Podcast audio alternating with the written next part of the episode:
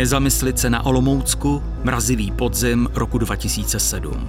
Je 14. listopadu a několik mužů z bezdomovecké galérky na zdejším nádraží marně vyhlíží svou známou Dagmar.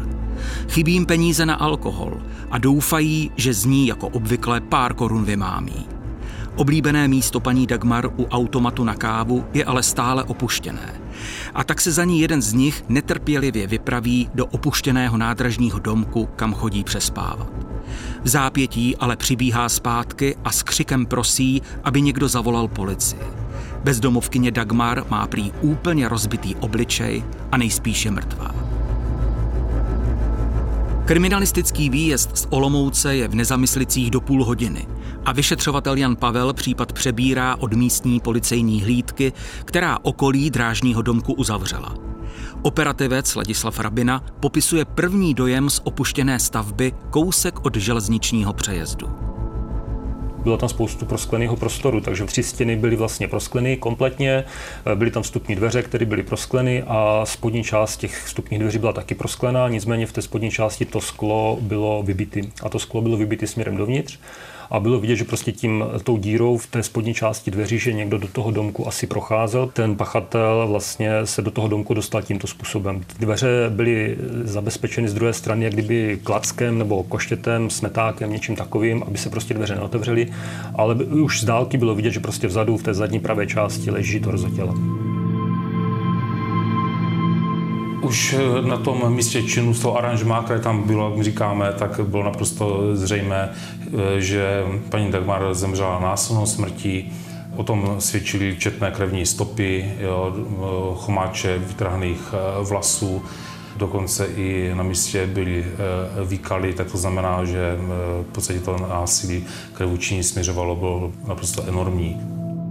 Když se vešlo do té místnosti, tak bylo jasné, že vlastně těžko by někdo přirozeně ležel zaházený v hromadě oblečení v poloze, ve které ležel, kdy paní ležela na zádech a měla vlastně rozbitou hlavu a bylo vidět prostě spousta krve, takže bylo jasné, že se jedná o násilné vniknutí do toho domku a násilí na té osobě, na té paní, která tam vlastně bydlela.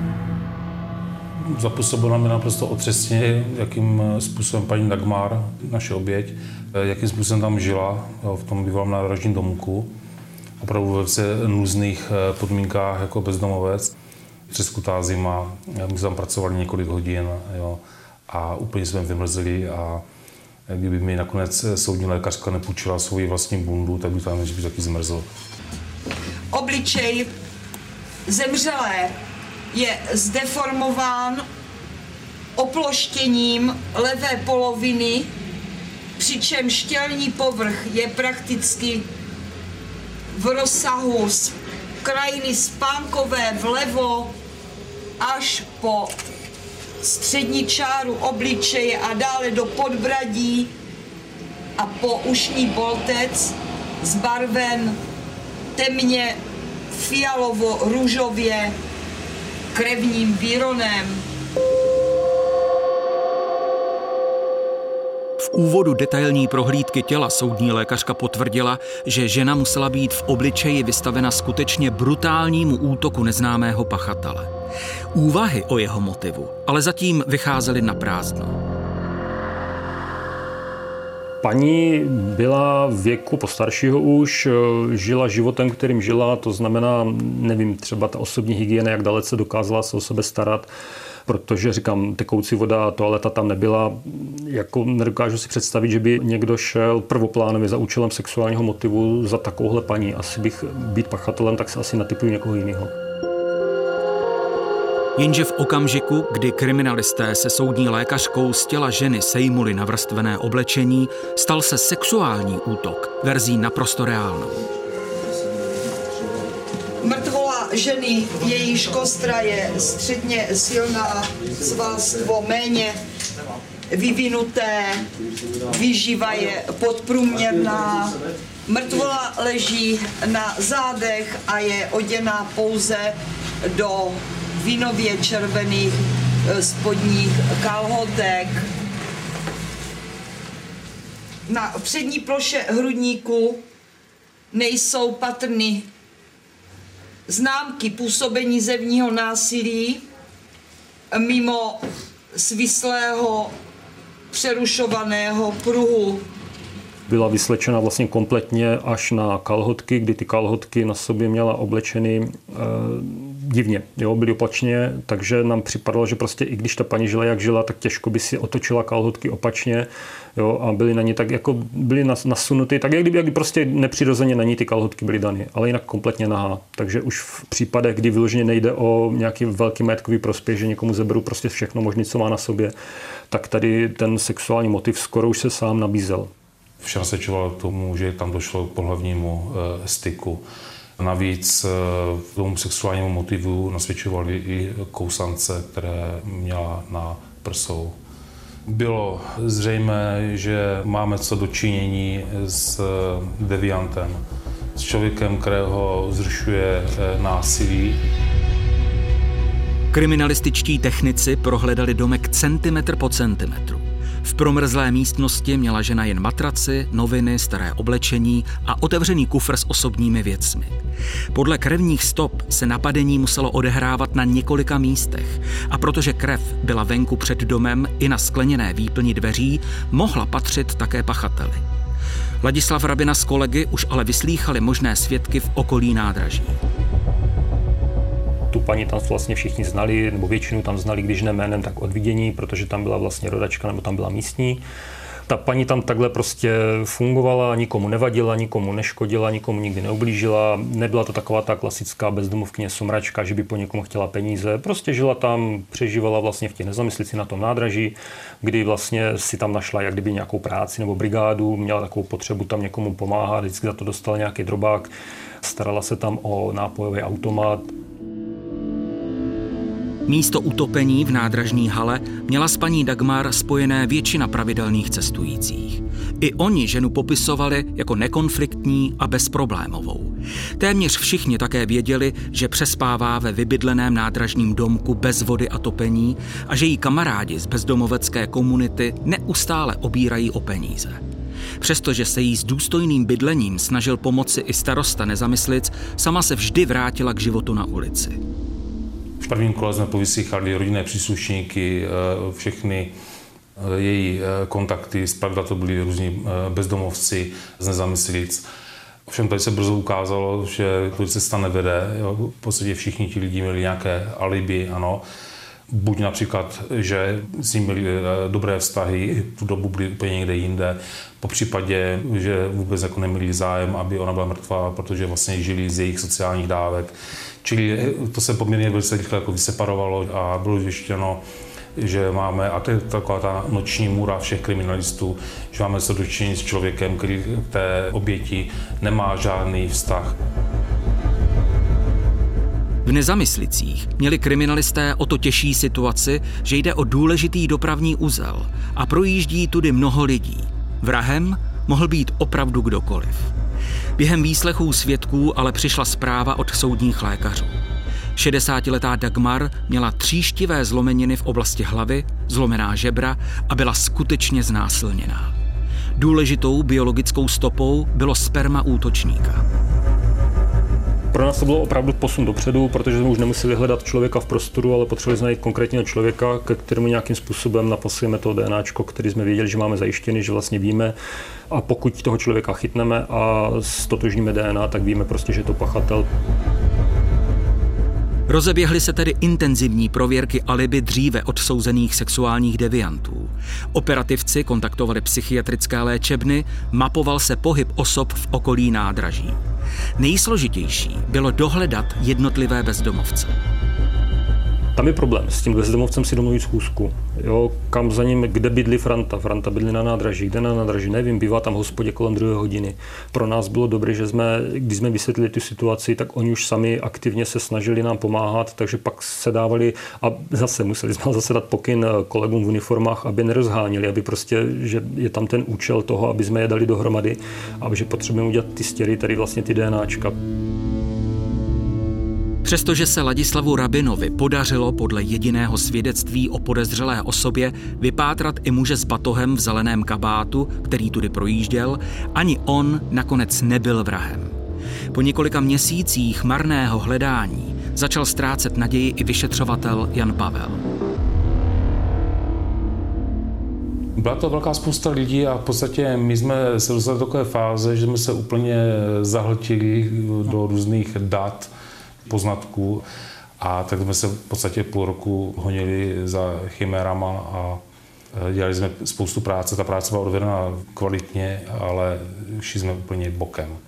Všechny ty cestičky se ukázaly jako slepé, tak to už jsem měl obavu, že opravdu směřujeme k odložení věcí a vytvoření pomníčku. Nakonec se kriminalisté rozhodli udělat stěry DNA i přímo v nezamyslicích. A nejdříve se zaměřili na muže ze sociálně slabších skupin v okolí ubytovny a v romské komunitě. Právě tam se operativci poprvé dozvěděli, že v městečku pracují na opravě trati i přechodně ubytovaní dělníci z jiných částí republiky.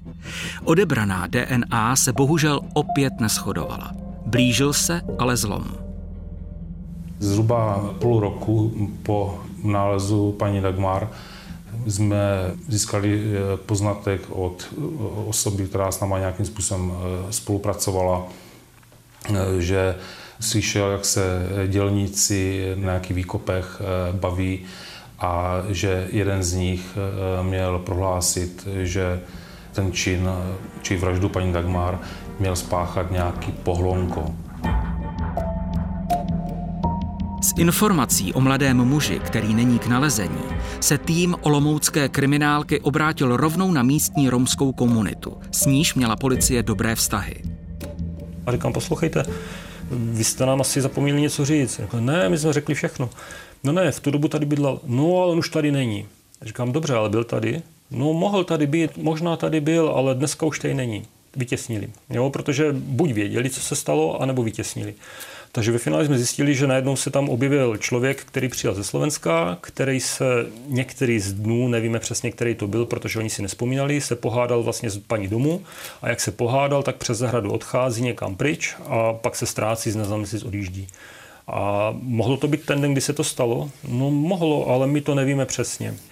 My jsme ho tady nemohli najít, ale nicméně našli jsme člověka podobného jména, který byl v Prostějově a nebyl to Pohlonko, byl to Pohlodko a když se za ním přišlo, tak on říká, jasný, já jsem pohlodko, jsem původem ze Slovenska, ale víte co, já mám bratra, on je jednovaječný dvojče.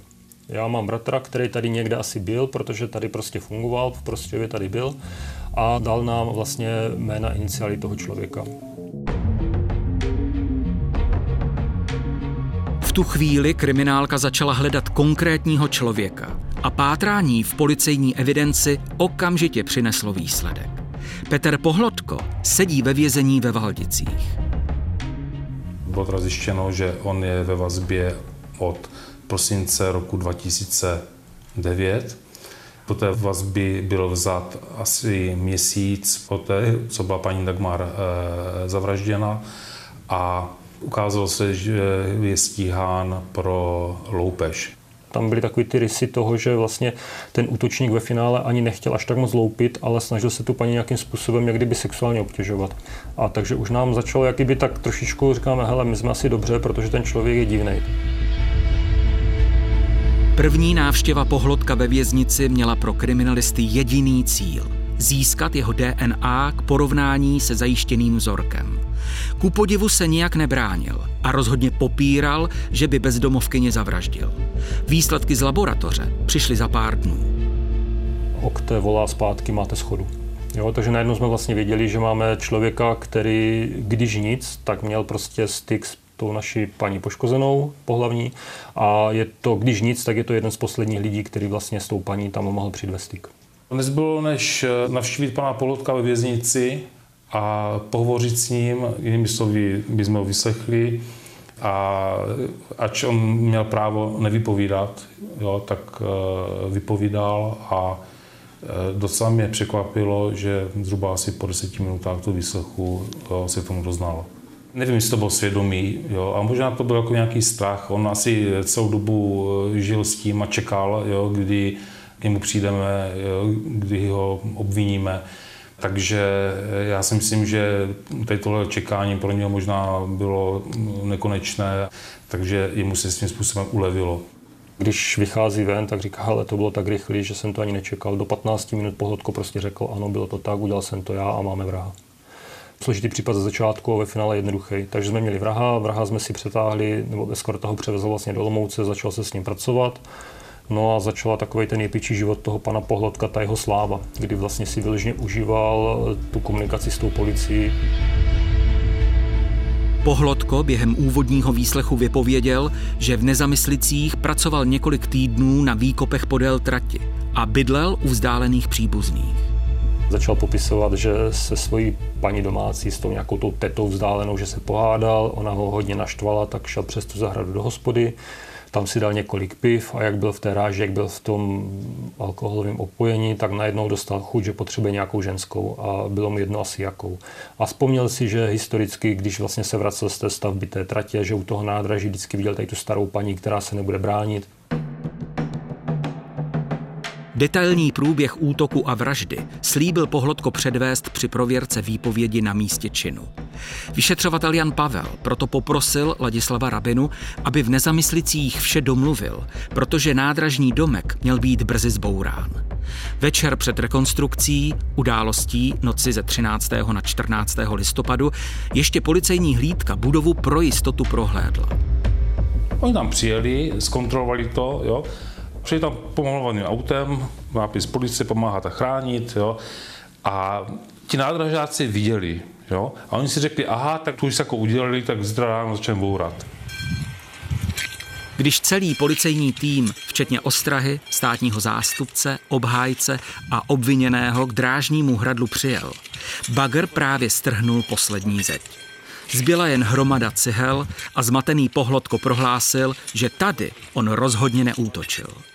Naštěstí po sérii otázek poznal schody, které demolice nepoškodila. Obviněnému je umožněno, aby se prošel po okolí eh, kolem sutin bývalého drážního domku a obviněný poté uvádí. Ano, to je ten domek. Uh, Jsem nevěděl, že to jako rozhazali, to rozbili, to velmi se omlouvám. To je ten domek. Otázka na obviněného. Eh, tehdy, tehdy po, po té, co se pohádal svojí tetou, vešel jste do tohoto domku nebo ne? Tu všel jsem do toho domku. Můžete nám ukázat eh, v těchto ruinách nebo v, tom, eh, v těchto sutinách, kde byl vchod do domku, aspoň na které straně? Ano, ukážu. Protože drážní domek už neexistoval, další část policejní rekonstrukce se odehrála na nedalekém dvoře obvodní policie v Němčicích. Na dvoře na betonové ploše je oranžovou barvou vyznačen v reálné velikosti půdorys místnosti v první nadzemním podlaží hradla, kde byla dne 14. listopadu 2007 nalezena poškozená na zemi je narysován eh, půdorys místnosti a předsíň a před pokračováním prověrky obviněnému přítomnosti obhájci vysvětleno, že se jedná teda o stručné eh, schéma místa činu a jim ukázáno, kdy jsou vyznačeny vstupní dveře, eh, předsíň a okna. Poznámka obviněnému jsou v tomto okamžiku sundána pouta a pouta na nohách jsou ponechána. Poté se figuranka pokládá na deku a obviněný jí dává pokyny, jakým způsobem má ležet. Figurantka se lehá na eh, pravý bok, otočena je směrem k oknu k nádraží. V tomto okamžiku je vyhotoveno foto číslo 10. Otázka na obviněného. Popište, co jste dělal v okamžiku, když jste přišel ke vchodovým dveřím do drážního domku. Rozbil jsem to okno jako na, na té dvere, jako drevené z doláž. Ona se jako prebrala, Zobudila se a ona jako na mě zavolala, že kdo je tam. Pohlodko, posilněný alkoholem z nádražní restaurace, byl ale v ráži. Rozbil skleněnou výplň dveří a vlezl dovnitř. Ona už byla pri mě. Tak a zohla sa dole, ja, tak sa zohla. Ja som sa ako zohol dole a som tým, ako prešiel som do toho, ústa. Ona sa ako zobrala, sa vrátila zpátky. Ona sa ako od mojej rany jako oddochla, spadla do toho radiátoru zase. Ona sa zachytila cákom s rukami. Útok pohlodka pokračoval a ženu byl pěstmi i kopanci. I když se snažila bránit a z dosahu ran uniknout, neměla šanci agresi čelit. Nakonec jen bezmocně ležela. Otázka na obviněného. Utočil jste i poté na poškozenou? Ne už. To jsem jako začínal vyslekal dole. Kopal jste ji, byl jste ji pěstmi. V tým čase, jak som nastúpil do baraku, áno, kopal som ju dvakrát spadla na zemi, ale potom som prestal, chcel som ako ešte raz zakopnúť, tak som sa zastavil, tak som opadl o zdi, tak som sa zachytil rukou, tak som zastal. Ona bola ako z krvi, plno krvi mala na seba ako na zemi, ako na tvare. Tak to, to, polover, čo mala na seba, tak som to dvihol, odpral som jej ako dole. A on tak ukazoval, jak ji napadl, jak ji byl. No. A bylo vidět, že on se dostává do tranzu. No. A e, že byl takový, takový, takový zvláštní takový, takovým stavu jako vzrušení, s takovým velkým zaujetím. On teda moc jako nemluvil, byl takový úsečný ve svých sděleních, ale tam najednou jakoby ožil a, a dělal mu to vložit dobře. Poté, co poškozená upadla na zem, hýbala se, projevovala známky života. Áno, s rukami a ako dýchala s nosom a z ústa, ale áno, zavolal som ju ja. Státního zástupce. Pane obviněný, když vy jste jí, jak jste ukazoval ten napadení, jak se bránila, dal jste jí pěstí a padala na zem, tak poté, co upadla na zem po tom napadení pěstí nebo otevřenou dlaní, napadl jste jí nějak ještě? Áno. Áno, kopol som ju do ústa, ako. Tak bola na zemi. Jednu ruku si dáte na tým, na, na brucho, na brucho. Tak áno. Jak som šiel na ňu, že ako som lehol na tak ona sa ako branila. Sa, ako tú ruku dvihnete hore, že sa ako braníte tú ruku, že ako ke, keby ste ma odťahovali, že od seba. Keby ste tak, a ja som ako chytil ruku, tak som im položil dole. Poznámka e, obviněný znázorňuje, jak eh, poškozenou uchopil a uvádí, že poškozená se bránila e, rukou. Toto zdokumentováno na fotografii číslo 17. Tou ruku sa ešte bránila, chcete ruku mňa, tak, tak, tak som mu ostrčil ruku od nej, tak som mal ruku jak teraz, tú ruku som položil tak, tak som bol ako na ní. A Můžete znázornit, jakým způsobem jste, nebo naznačit, jakým způsobem jste poškozenou svlékal? Áno. Mala na sebe tie nohavice, to silonové, dvakrát na sebe mala, tak som ju ako chytil všetko, tak som ju chytil, tak som stiahol dole, no ne, tak som to hodil, hodil ju tak hneď oproti, jo, ako na strede chodby. Tak to bolo, tak som, ako, som sa vyzlekol ja, do pasa som mal tak, tak som šiel ako na ňu, hľadal som na ňu a som ako do nej dal, hej, lebo som to ako nezvládol, mal som tremu, tak som to vybral, tak som to neviem, ako vystrikal. Som sa vyzliekol dole, ona sa na mňa tak dívala, pani Hrono, tak sa na mňa dívala a ruky trošku od seba, tak áno. Ona ako bola veznaná, tak jej tekol krev ako z nosa, mala ako skrvatené to oči, všetko. Pani, pani, z toho hlavu trochu, len tak, nos, tak sa ako na mňa pozerala. Ja som si ako nevšimol, že ona sa tak na díva, hej. Ja som to plover na ňu zahodil a nechal som to plover tak, jak to bylo na ňu, na to ústa. Bylo to až úplně takový bizární, jak prostě říkal, ne, ne, ne, paní takhle neležela, paní měla jinak otočenou hlavu, paní měla zakloněnou, jo, takže si užíval, užíval si tady vlastně tu svoji slávu. Tak, jak on to popsal, jo, tak eh, to naprosto korespondovalo se vším, co jsme do té doby o, o tom případu věděli. Popsal, jak ji nejprve eh, napadl, eh, měl zájem o její věci, chtěl ji v podstatě okrást, ano, a tak, jak ji byl, tak u něho došlo k sexuálnímu vzrušení a to přešlo do toho, že s tou poškozenou souložil. Jo, ale souložil s ní eh, v době, kdy ona umírala, nebo možná už byla eh, i po smrti. Kalhotky vlastně natáhl na tu paní, tak jak tam byl, vlastně odjel pryč a už to nějak vytěsnil neřešil. Pak on se ukázalo, že on eh, měl na druhý den, po té, co se to stalo, přijít do práce, tak se ukázalo, že tam přišel v nějakém oblečení, které snad mělo být potřísněno eh, krví. A taky víme, že to eh, během, během té práce, někdy v ranních hodinách po tom činu, takže to, to oblečení se zbavil a že to oblečení odhodil do popelnice a převlékl se. Přestože Pohlodko svou výpověď několikrát změnil, olomoucká kriminálka měla pro zahájení soudního řízení důkazů dostatek. Ve věznici se mezi jeho věcmi dokonce našla peněženka, kterou paní Dagmar ukradl. Jasno měli i lékaři. Při psychiatricko-sexuologickém vyšetření znalci zaznamenali, že největší vzrušení pocitoval při prohlížení obrázků mrtvých žen.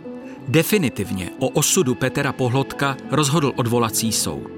Vraždu prostou překvalifikoval na vraždu spáchanou zvlášť surovým způsobem a sexuálního sadistu Pohlotka poslal za mříže na 17 let.